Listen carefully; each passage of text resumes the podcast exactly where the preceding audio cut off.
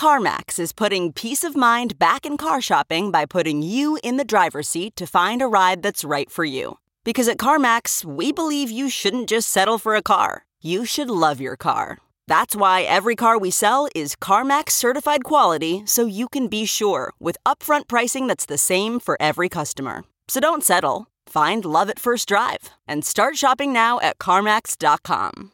CarMax, the way car buying should be. Okay, picture this. It's Friday afternoon when a thought hits you. I can spend another weekend doing the same old whatever, or I can hop into my all new Hyundai Santa Fe and hit the road. With available HTRAC, all wheel drive, and three row seating, my whole family can head deep into the wild.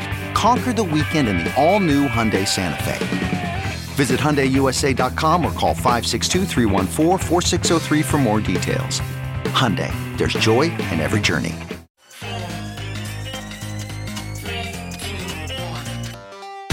Welcome back to The Breakdown with me, NLW. It's a daily podcast on macro, Bitcoin, and the big picture power shifts remaking our world. The Breakdown is sponsored by Nexo.io, Circle, and FTX, and produced and distributed by Coindesk. What's going on, guys? It is Saturday, October 1st, and that means it's time for the weekly recap. One note before we dive in there are two ways to listen to the breakdown. You can hear us on the Coindesk Podcast Network feed, which comes out every day in the afternoon and also features a number of other great Coindesk shows, or you can listen on the Breakdown Only feed, which comes out a few hours later in the evening. Whichever way you choose to listen, I would so appreciate it if you would take the time to leave a rating or a review. It makes a huge difference in terms of new people discovering the show, and I appreciate all of you who have done that. Also, a disclosure as always in addition to them being a sponsor of the show, I also work with FTX. And finally, I want to tell you about Coindesk's new event, the Investing in Digital Enterprises and Assets Summit, or IDEAS. IDEAS is designed to facilitate capital flow and market growth by connecting the digital economy with traditional finance. Join Coindesk October 18th and 19th in New York City for a 360 degree investment experience where you can source and invest in the next big deal in digital assets. Use code BREAKDOWN20 for 20% off a general pass and register today at coindesk.com slash ideas. All right, friends, well, welcome to October, a contender for best month of the year in the definitive NLW rankings, competing only with that wonderful early holiday pre-Christmas December. However, right now, given what we're going through, the good tidings of holidays seem pretty far away. The biggest event of this week will definitely go down as being the chaos in the currency markets focused around the British pound. If you were somehow on vacation for the last week and don't know what's going on, first of all, good for you, and second of all, here's the super TLDR. On Friday, the new Truss government announced their economic plan, their mini economic plan, and the British markets do not like it. Now, it's not exactly clear whether that's because they think the central feature of the plan, which is a big tax cut, in fact, lopping off the top tax bracket, will be inflationary, or just because they think it suggests incompetence in the new government. It also, of course, could be some combination thereof, but in either case, the British pound was down 3.5% the day the plan was announced, which is one of its five biggest daily dips in the last few decades. That continued over the weekend with the GBP coming shockingly close to parity with the USD, and that continued on Monday when the British bond market fell into turmoil as well.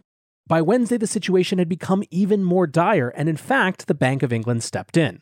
Sam Coates, the deputy political editor at Sky News, wrote I'm told pension funds being hammered and losing huge amounts of capital, banks forcing them to make margin calls and liquidate assets, so gilts, some pension funds losing large amounts of their fund, hence, BOE stepped in. Now, the interpretations of all of this was interesting. On the one hand, of course, were the money printer go burr memes returning. However, the intervention has had the desired effect of calming the market for now, with bond yields receding and the price of the GBP increasing slightly. Nathan Tankus from the excellent Substack Notes on the Crises wrote a piece called Everyone Relax. The Bank of England keeping bond markets orderly is normal. Basically, he argues that this is a natural part of the central bank process. He concludes his piece While the past week has kicked up a lot of dust, not all that much has changed.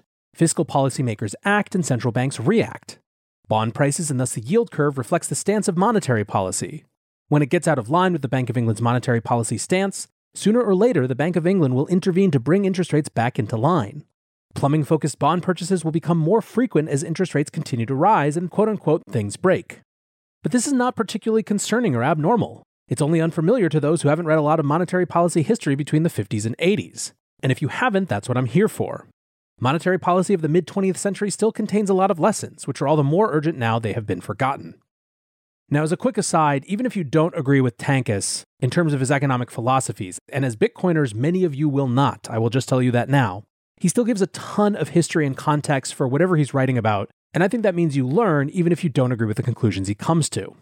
In any case, in this bad news is good news environment, which is so starved for morsels of hope, markets seem to treat the Bank of England intervention as a signal that the US Federal Reserve would be forced to do something similar, aka the Fed would be forced to back off monetary tightening because of problems arising in the plumbing of the system. Markets had a slight rally on Wednesday, but by the end of the week, that hope had faded. In part, that was based on returning to more rational judgment outside the excitement of a crazy move. In part, it was because the Fed had a litany of representatives hammering the point that this would not make them back off.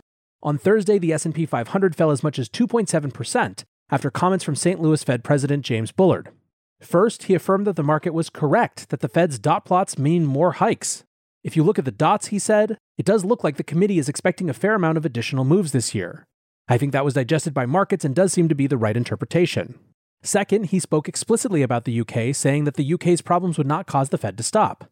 Quote, We're determined to get to the right level of the policy rate in order to put meaningful downward pressure on inflation here. This is mostly about financial markets needing to price in the volatility that you're seeing in the UK, so we have some movements in the US because of that. I don't see this really impinging on the US inflation or real growth developments. Cleveland Fed Chief Loretta Mester also spoke and reinforced that there is just a lot more work to be done. Real interest rates, she said, judged by the expectations over the next year of inflation, have to be in positive territory and held there for a time. We're still not even in restrictive territory on the funds rate. She also drew a difference with the UK. It's a challenging situation for them, she said. For financial stability reasons and for market functioning reasons, they had to go in and buy bonds. Market functioning is incredibly important because you won't be able to hit any monetary policy goals if the markets aren't functioning. That's different than worrying about volatility in markets. She went on and said that so far there had been no sign of dysfunction in US financial markets. Now, what's more, all of this echoed comments from Fed officials earlier in the week as well. St. Louis Fed Chief James Bullard, a longtime hawk, said that the Fed needed to keep raising interest rates to combat inflation, warning that the Fed's credibility was on the line. Quote, This is a serious problem and we need to be sure we respond to it appropriately. We have increased the policy rate substantially this year, and more increases are indicated in the Fed's latest forecast. He went on. We've just now gotten to the point where we can argue we are in restrictive territory. I think we need to stay at that higher rate for some time to make sure we've got the inflation problem under control. Bullard also discussed the connection between rising unemployment and falling inflation, recognizing that the relationship has not worked in recent years. He instead suggested that inflation might be reduced through inflation expectations, rather than causing mass unemployment. We've got a better chance of success with less disruption to the economy than Volcker would have had. He instead referred to the 1990s Greenspan Fed, which successfully raised rates by three percentage points without a recession, setting the stage for the most successful economy in US history during the second half of the 90s. For what it's worth, I don't think a lot of people agree with those particular comparisons.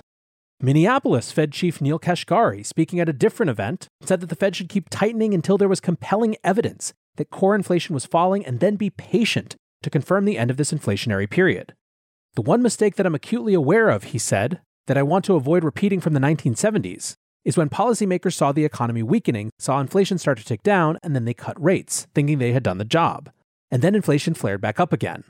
That, I believe, is a mistake we cannot make and will not make. At the same time, Kashkari recognized the danger of going too far with rate hikes. There's a lot of tightening in the pipeline. We are committed to restoring price stability, but we also recognize given these lags, there is a risk of overdoing it. When asked if he saw cause to hike by 100 basis points, he said, The pace that we're undertaking right now is appropriate. The message from the Fed couldn't be clearer right now, and no amount of the UK looking wonky is going to change that. Want to keep more profits when trading? Get the best possible prices and trade with 50% lower fees on Nexo Pro. The new spot and futures trading platform uses aggregated liquidity of over 3,000 order books collected from multiple sources. Utilizing the complete Nexo suite allows you to earn interest and borrow funds as you wait for the next trade setup visit pro.nexo.io. That's P R O dot N E X O dot I O and sign up today. The breakdown is sponsored by FTX US. FTX US is the safe, regulated way to buy and sell Bitcoin and other digital assets with up to 85% lower fees than competitors. There are no fixed minimum fees, no ACH transaction fees, and no withdrawal fees. one of the largest exchanges in the US. FTX US is also the only leading exchange that supports both Ethereum and Solana NFTs. When you trade NFTs on FTX, you pay no gas fees. Download the FTX app today and use referral code BREAKDOWN to support the show. As we've discussed, if things aren't breaking, that leaves the only catalyst for a Fed shift outside a dramatic downshift in the rate of inflation as signs of softening in the labor market. So, what about jobless claims this week? Did we see an uptick or anything that would make us think there might be a change in the air? In short, the answer is nope. In fact, US jobless claims fell to their lowest level since late April. There were 139,000 initial jobless claims versus an estimated 215.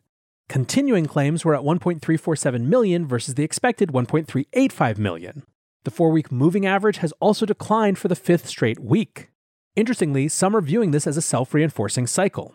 Ian Shepherdson, the chief economist at Pantheon Macroeconomics, said with labor still very hard to find, firms probably are holding on to people who, under normal conditions, would have been laid off. At this point, then, the softening of the labor market, which the Fed wants, appears unlikely to come via rising layoffs. So, if you are a Fed watcher hoping for something good there, you're kind of out of luck. Now, speaking of self reinforcing cycles, let's catch up on housing. The average 30 year mortgage in the US now sits at 6.7%, which is the highest average since 2007. That's up from 6.29% last week, and in many places, mortgage buyers are actually seeing rates above 7%. The last time the average rate crossed 7% was 2002. This has put a huge thaw on the markets. Contract signings for previously owned homes plunged almost 23% last month from a year earlier. House prices, still far ahead of a year earlier, are turning south for the first time in a decade. According to the S&P Case-Shiller Index published on Tuesday, the national measure of house pricing across 20 major cities fell by 0.44% in July. This is the first drop on this metric since March 2012, representing a 10 year run of month after month price increases. The largest drawdowns in July were in San Francisco at 3.6%, Seattle at 2.5%, and San Diego at 2%.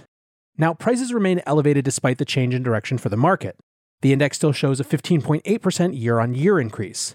While this is still a historically large yearly increase, it's the smallest yearly metric since April of 2021. It also represented the largest single month of deceleration in the history of the index, from the 18.1% annualized increase reported in June. Scott Buchta, the head of fixed income strategy at Brean Capital, said it's an affordability led downturn. We've never really moved this far so fast. There are a lot of things going on here. The first is mortgages cost more, that's the obvious one, but it's having dramatic impacts on what houses people can afford. This has become the most popular new subgenre on Twitter, doing the math around what a mortgage will buy you this year versus last year. Joe Weisenthal tweeted this week last year if you could swing a $2,500 payment and 20% down payment, you could purchase a $750,000 house. Today, that $2,500 payment gets you a $476,000 house. People are also less incentivized to put their house on the market. This is that golden handcuffs idea. If you locked in a mortgage in the twos, threes, or even 4% range, do you really want to leave that to get into a new mortgage where your money goes so much less far? For most people, the answer is no, and that's causing an additional constraint on supply. Another space that people are watching outside of housing is corporate earnings. One story on that front that made some buzz this week came from Apple. Apple is walking away from plans to increase production of its newest iPhone after an anticipated surge in demand failed to materialize. Apple is now asking suppliers to reduce ramped up production by as many as 6 million units for the second half of this year. Instead, it aims to bring 90 million headsets to the market, about the same production as last year, and in line with its original forecasts. Demand for the Premium Pro model is stronger than entry level units, leading some suppliers to switch production to the upmarket model. Apple shares are down 18% this year, which is kind of robust compared to the 23% fall in the S&P 500 index. Bloomberg intelligence analyst Anurag Rana said he was not surprised by the collapse in demand, saying that he continues to quote believe that weak demand from Europe and China could hurt overall iPhone sales in fiscal 2023. Overall, the smartphone market is expected to shrink by 6.5% this year to 1.27 billion units, according to data from market tracker IDC. The research director at IDC said, quote, the supply constraints pulling down the market since last year have eased, and the industry has shifted to a demand constrained model. High inventory in channels and low demand with no sights of immediate recovery has OEMs panicking and cutting their orders drastically for 2022. Fred Hickey, the editor at High Tech Strategist, wrote This is a shock, though not to me, as I've been making the argument in my monthly HTS letter all year long that Apple's smartphone sales would not be immune from the global economic downturn. With stocks already on very shaky ground, this could have major market ramifications. Apple's 25 P/E ratio on inflated earnings and 2.44 trillion market cap weren't justified even on analysts' rosy iPhone 14 forecasts. But this will likely just be the first of multiple disappointments as the first few weeks always sees the early adopters buying. Once early adopter buying ebbs and those with iPhone buyers typically purchase the higher end, newest models with all the bells and whistles, the true sustainable level of demand emerges. But this time, demand is fading extremely quickly, and that's a big problem for stock market bulls. We are heading into earnings seasons, and a lot of people are looking for signs of forthcoming growth slowdowns in those earnings reports. For foreign facing US stocks, it's even worse. 22V Research argues that S&P firms with high foreign sales exposure are underperforming by 17%. Their research argues that the dollar's rise threatens to wipe out $60 billion in sales from the biggest US firms. Wrote the founder, the dollar is an increasing headwind to S&P top-line growth at a time when earnings are coming under pressure from slowing demand and a needed decline in profitability. Companies with high foreign sales exposure are most at risk.